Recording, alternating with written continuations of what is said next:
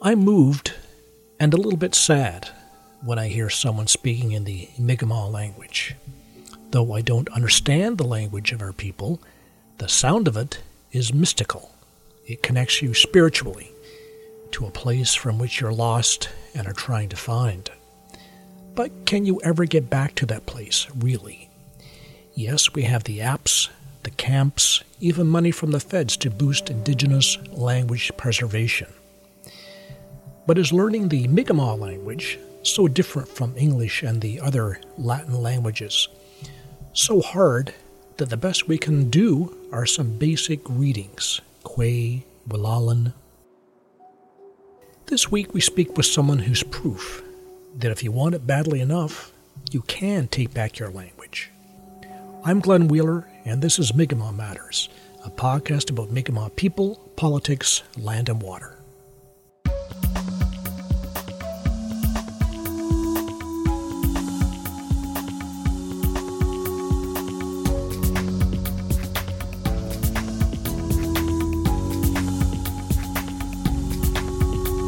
Thank you for supporting Mi'kmaq Matters through Patreon or email funds transfer. These are strange and difficult times. I hope you and those dear to you are well and stay well. Willalio. Tan moon na nanguiwo, Dean Simon Deloisi, Uktaham Cook Deleowi, a whipkek Wudan, Eskisohonic, Eluxiap,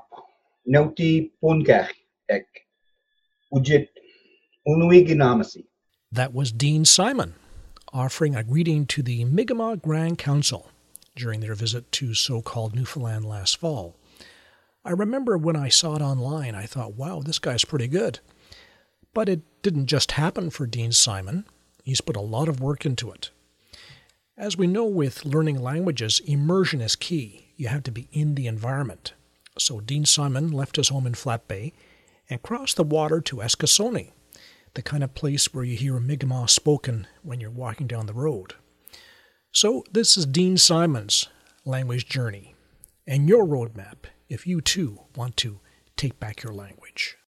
I wanted to uh, talk to you, Dean, about your journey because you have done something uh, exceptional. You've um, you've basically uprooted yourself from Flat Bay and uh, gone to Eskasoni, and um, and tell us about um, tell us about that move and uh, why you made it. Well, um, I've been on a uh, language learning journey for um, several years now. Um, probably going back to uh, 2015 when I attended my first uh, L'nui'sultinej conference here in Eskasoni. And um, yeah, I had always planned to do an immersion um, session, and uh, the opportunity kind of came up, or I uh, I decided it was time to move, um, and uh, so I put the wheels in motion. Um, I've found a place to stay on res, which is very difficult with the housing shortages and stuff like that. But um, I managed to uh, use some connections and got got a place to stay, and um, yeah, I've been working here for a little over a year now, and I would say about 75% uh, reached my goal, uh, being kind of minimal, minimally fluent. Um, I'm a much better reader and writer because that's all I had in Newfoundland, uh, and I spent most of my time learning to read and write. But uh, the language is starting to sink in. Um, so I, I would think in Eskasoni there's um, well there's opportunity to speak uh, Mi'kmaq on a I suppose as soon as you go outside your front door there's an opportunity to speak uh, Mi'kmaq. What's it what's it like there when you're walking down the road? Do you hear people speaking Mi'kmaq? Is that a normal thing in Eskasoni? Absolutely. Uh, you can you can hear the neighbors quite regularly uh, yelling out to children and uh, telling them to come home or to get out. One wow. of those two things. Uh, when you go into the stores, uh, if you choose to speak Mi'kmaq, you can certainly never use English. Uh, no need to use English in most of the stores. Um, so, and is it most is it mostly the older people? If uh, if you're uh, you know the youth youth of today uh, hanging out uh, with your friends, uh, you know, or chatting, you know, texting or whatever, among younger people, is is Mi'kmaq also the first language, or is English creeping in there? It's stronger here than anywhere else, but yeah, you can uh, definitely see the difference uh, if you observe groups of younger people. Um, they will um, they will be speaking uh, more and more English, but there is a strong core of young speakers that um, are have learned in their family unit, and I'm sure will carry that forward uh, to other generations. But and, they, and can the young, if the young people wanted to, could they speak to you in Mi'kmaq? Do they still have the language? Um, there's a language uh, program in all of the school system. Um, Eskasoni is very unique because they have a uh, an immersion program, so you can go to uh, right up to grade four, uh, fully immersed in the language. Uh, and those those children are the ones. There's a hundred or so different hundred um, or so students that are um, certainly going to uh, play a big role in preservation. And uh, I believe there's plans to add a grade five soon, and every couple of years try and add on till they have a full um, full school system in immersion uh, here. So Hmm. It may still take another 10 or 15 years, but uh, I think that uh, the fact that the, lang- the Mi'kmaq language is going to survive will be largely in due to Eskasoni and uh, Unama'ki. Hmm. Now, uh, what's it like for you when you're out uh, when you're out in the community speaking in Mi'kmaq? Some of us have tried to uh, use our our French in Quebec or France, and um, people who uh, the French speakers uh, can be impatient and they'll switch into English because they don't have time to speak to us and are not very good French. So, uh, do you get that reaction in uh, in Eskasoni? Do people um, do people talk along with you, or do they try to be helpful by speaking in English? It depends on what you start with yourself. So, I generally always uh, do greetings in Mi'kmaq and have a primary question that I'll ask in Mi'kmaq and if that's understood, uh, then we continue going on. And um, I there's uh, often in my daily life I'll have exchanges for a couple of minutes where uh, there'll be very little or no English spoken. Um, it's it's a challenge though because the the easy thing to do is to go to the language that you both know and so i need to uh, remind people, Onuimi, speak to me in Mi'kmaq. Um, Bawisi, slow down. Uh, Tulin me up, tell me again. Um, so as long as I use the tools that I have, the conversation can stay in uh, in Mi'kmaq for longer periods of time. It, it, like language uh, does take an effort. When you're tired, for example, you're your mind doesn't work as well, your tongue doesn't work as well. So uh, you have to, as you say, you had to make an effort. There's English is always waiting for you there, tempting mm-hmm. you. Um, so uh, you have to be disciplined. Yeah, there's a there's a trend when you're learning the language. There's you don't automatically become a speaker. Obviously, there's a transition where you're continuously translating bit by bit in your mind from the language you know into or vice versa. And so um, when I uh, moved to uh, Longueuil, uh, just near Montreal, to learn French uh, back in the 90s, um, I I found that there came a point when the translation wasn't necessary and the words, the the, the expressions just came out naturally. In fact, uh, there was a coinciding uh, event where I began to to dream in French, mm. and all the people in Newfoundland who didn't speak French spoke French magically in my dreams. So I'm kind of anxiously awaiting that to happen to yes. me. Yes, uh, that'd be that'd be a, a, an exciting day. Mm. Now, let's talk about Mi'kmaq a little bit. You mentioned uh, learning French, and that's difficult enough for those of us who've tried to do it. Mm. Um, some of us tried for many years, but still aren't very good. But Mi'kmaq has the additional challenge of being uh, rooted in a different world, a different um, approach to life, a different mm-hmm. approach to people. It's a fundamentally different way of experiencing the world, and the language is like that. It's mm-hmm. not a simple matter of, um, you know, translating, uh, you know, house into maison. Um, and um, tell us about that. I was uh, I was reading uh, the uh, book that Bernie Francis did with uh, Trudy Sable, The Language of this Land Mi'kma'ki, where he, he's describing uh, Mi'kmaq and how, for example, uh, Mi'kmaq is more about the verbs as opposed to English, which is about the nouns or the things. And he talks about how when you speak of, you wouldn't speak of my father, it's more of a communal approach to people that uh, that uh, Mi'kmaq people would have. So tell us about how the challenge that is in in getting into that different mind space, different cultural space in in uh, in learning Mi'kmaq. Well, Mi'kmaq is very much an observational language, so um, that's why it is verb based, and you'll see that with um, all the other Algonquin languages. Um, for instance, in in English, we will refer to somebody as a hunter. Uh, we will make it a noun. Uh, whereas in Mi'kmaq, you would say uh, gedantiget. He, he is hunting. So it's always about the action that's going on and the observation. And whereas English will tend to turn that all into a noun and then add bunches of adjectives on top of it.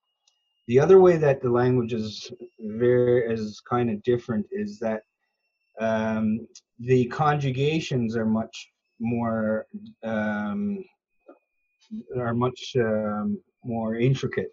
So in English we say I run, you run, he run. The only thing that's changed is an S has come on in the third person in Mi'kmaq, you have uh, I, you, he, his friend has a different ending for the verb. Uh, we, um, when I'm speaking to you and including you, is different than we when I'm talking about me and my friend. I'm talking to you, but I'm talking about me and my friend. So it turns out that there's nine completely different endings just in the present tense for Mi'kmaq in order to conjugate verbs. Once you know those endings, though, you have a very uh, big insight into what the word is saying. You know at least who's involved in the conversation. The the there's a range of middle parts of the section root words, and then again at the front of the word you will have many modifiers like um, elugwe means I'm going to work. Um, poktalugwe means I'm beginning work. Gahulugwe means uh, gahilugwe means I'm finished work. So depending on the ending and on the beginning and recognizing a whole bunch of roots in the middle, that's where you and you once you once you know the formulas of these things, you can begin to put together words that you've never seen before or and it will be understood. So it's they call it polysynthetic. It's adding blocks to the word so that it gives a full meaning in the end. Mm. So, what what would you say is the most challenging thing about uh, learning Mi'kmaq? Is it is it uh, recognizing the sounds? Is it um, is it the vocabulary? What um, what would you say is the uh, is the most challenging thing? Well, like you alluded to, it's so un- it's not like anything else that we've seen before. So, when um, if you're an English speaker, you will pick up the Latin uh, influences in it from French and from. If you're an Italian speaker, you will naturally pick up pieces of French and Portuguese, uh, and it's kind of cross those things. But the the good thing is, the positive thing is, is that once you learn one Algonquin language, you have a lot of insight into all the other ones like Innu and um, uh, Wolastoq and uh, Cree and all these other Algonquin languages. I will I'll listen to podcasts from other languages sometimes, and I will pick up very important parts of the conversation without ever having studied it. Hmm. Yeah. Now, what what advice would you have for for people who are interested in in learning Mi'kmaq? I mean, I think we have to recognize that most people will not make the sacrifice that you've made by uh, uprooting yourself from Flat Bay and moving to Eskasoni. Um, they can take language camps. They can uh, uh, learn words, you know, word of the day. Uh, but you know, perhaps it's unlikely they're going to become fluent by going to language, language camps and learning words. So uh, there's a lot of interest in language now. And so, what advice uh, would you have for people out there who uh, have an interest in language, in the Mi'kmaq language specifically? Well, um, first of all, um, learn words. Learn words that are important to you in your daily life. Leave the other ones alone for for the time being. So, for example, Halibu. It it it's very rarely said properly. Let me put it mm. that way. So let me do do this for a little quick lesson. The last two syllables. It's all about counting syllables, and if you say each syllable properly, you'll say the word properly. The last two syllables are libu. Libu. Libu. Now you add onto the front of that the awkward guttural Q, halibu. Halibu perfect Glenn. I'm so happy. I'm so happy. Another quick, another quick one. Um, Migamagi or Migamau. It has it has three syllables. You'll often heard hear uh, um, Migma, right? You often hear Migma, two syllables. There's actually three syllables in the word. It's Migamau. Migamau that's that's interesting because I always notice that when uh, we're hearing someone from Cape Breton from from across the water there, it's always Mi'kmaq and mm. not and uh, in our part of the world we we say we say Mi'kmaq. Right. Uh, so there's the, the big thing to recognize there is there's two we're saying it incorrectly with two syllables. There's actually three. Mi'kmaq. Mi'kmaq. Right. Um, another little piece of advice is uh, you have to be very careful in how you pronounce vowels because I said to my uh, my language mentor one night early in the program, I said to her, "Willimpedesk." I meant to say to her, "Sleep well, Willimpedesk," but Willimpedesk come out as die well. So you have to pay attention to detail. Yes. Quite so. Um, but uh, yeah, on on the technical side of things, really concentrate on learning how to uh, how to um, conjugate verbs, um, and on the practical side of things, and you know, if this is something that you really want to do, then um, don't sit around and wait for it to be fed to you. A, friend, a good friend of mine in uh, Joe Wilmot in uh, said to me, at the last Ulnui Edge conference, he said, language is something where it's permissible to go take it and you need to go take it. You can't wait for it to come to you. You need to go take it. Mm. So um, that would be my advice to anybody who really wants to reach a fluency level. Um, do uh, use all the resources you can online. There are multiple. Uh, learn to read and write, and plan for that opportunity to uh, escape and spend six to 12 months uh, in um, Mi'kmaq community. Mm. And uh, Dean, what are your plans now? You're you're in Eskasoni at the moment. Uh, are you? Uh, how long are you're staying there? Are you going to go back to Flat Bay, or what's what's in your future? Um, I'm likely going to be here for about another year. I, um, I as I said earlier, I'm about 75% where I want to be. And, and where where's where's 100% of where you want to be? hundred percent is where I don't ever have to switch back into English, uh, where I don't freeze up, and um, it still happens a lot. You know, I I I can take it in chunks and process it, but I'm still doing that translation translation stage. And so there's the answer. The when I stop translation uh, in my head and actually began speaking the language and understanding the language. Mm. Not quite there yet. Mm. Well, Dean, uh, you're it's inspiring what what you've been able to do, and um, it shows that it can be done. So uh, thanks for for showing us uh, the path and um, for uh, being on the program today. Much appreciated. Well, Alan, Gina, well, Darcy. Well, Alan. Nemultus. Nemultus. Dean Simon from Flat Bay and, for the moment, from Eskasoni. And that's it for the program. Like us on Facebook and follow us on Twitter. Allison Baker is the producer of Mi'kmaq Matters. A special thank you to our financial supporters who help us via patreon.com forward slash Mi'kmaq Matters or via email transfer at mi'kmaq.matters at gmail.com. This is Glenn Wheeler saying, look after yourselves. Nemultus.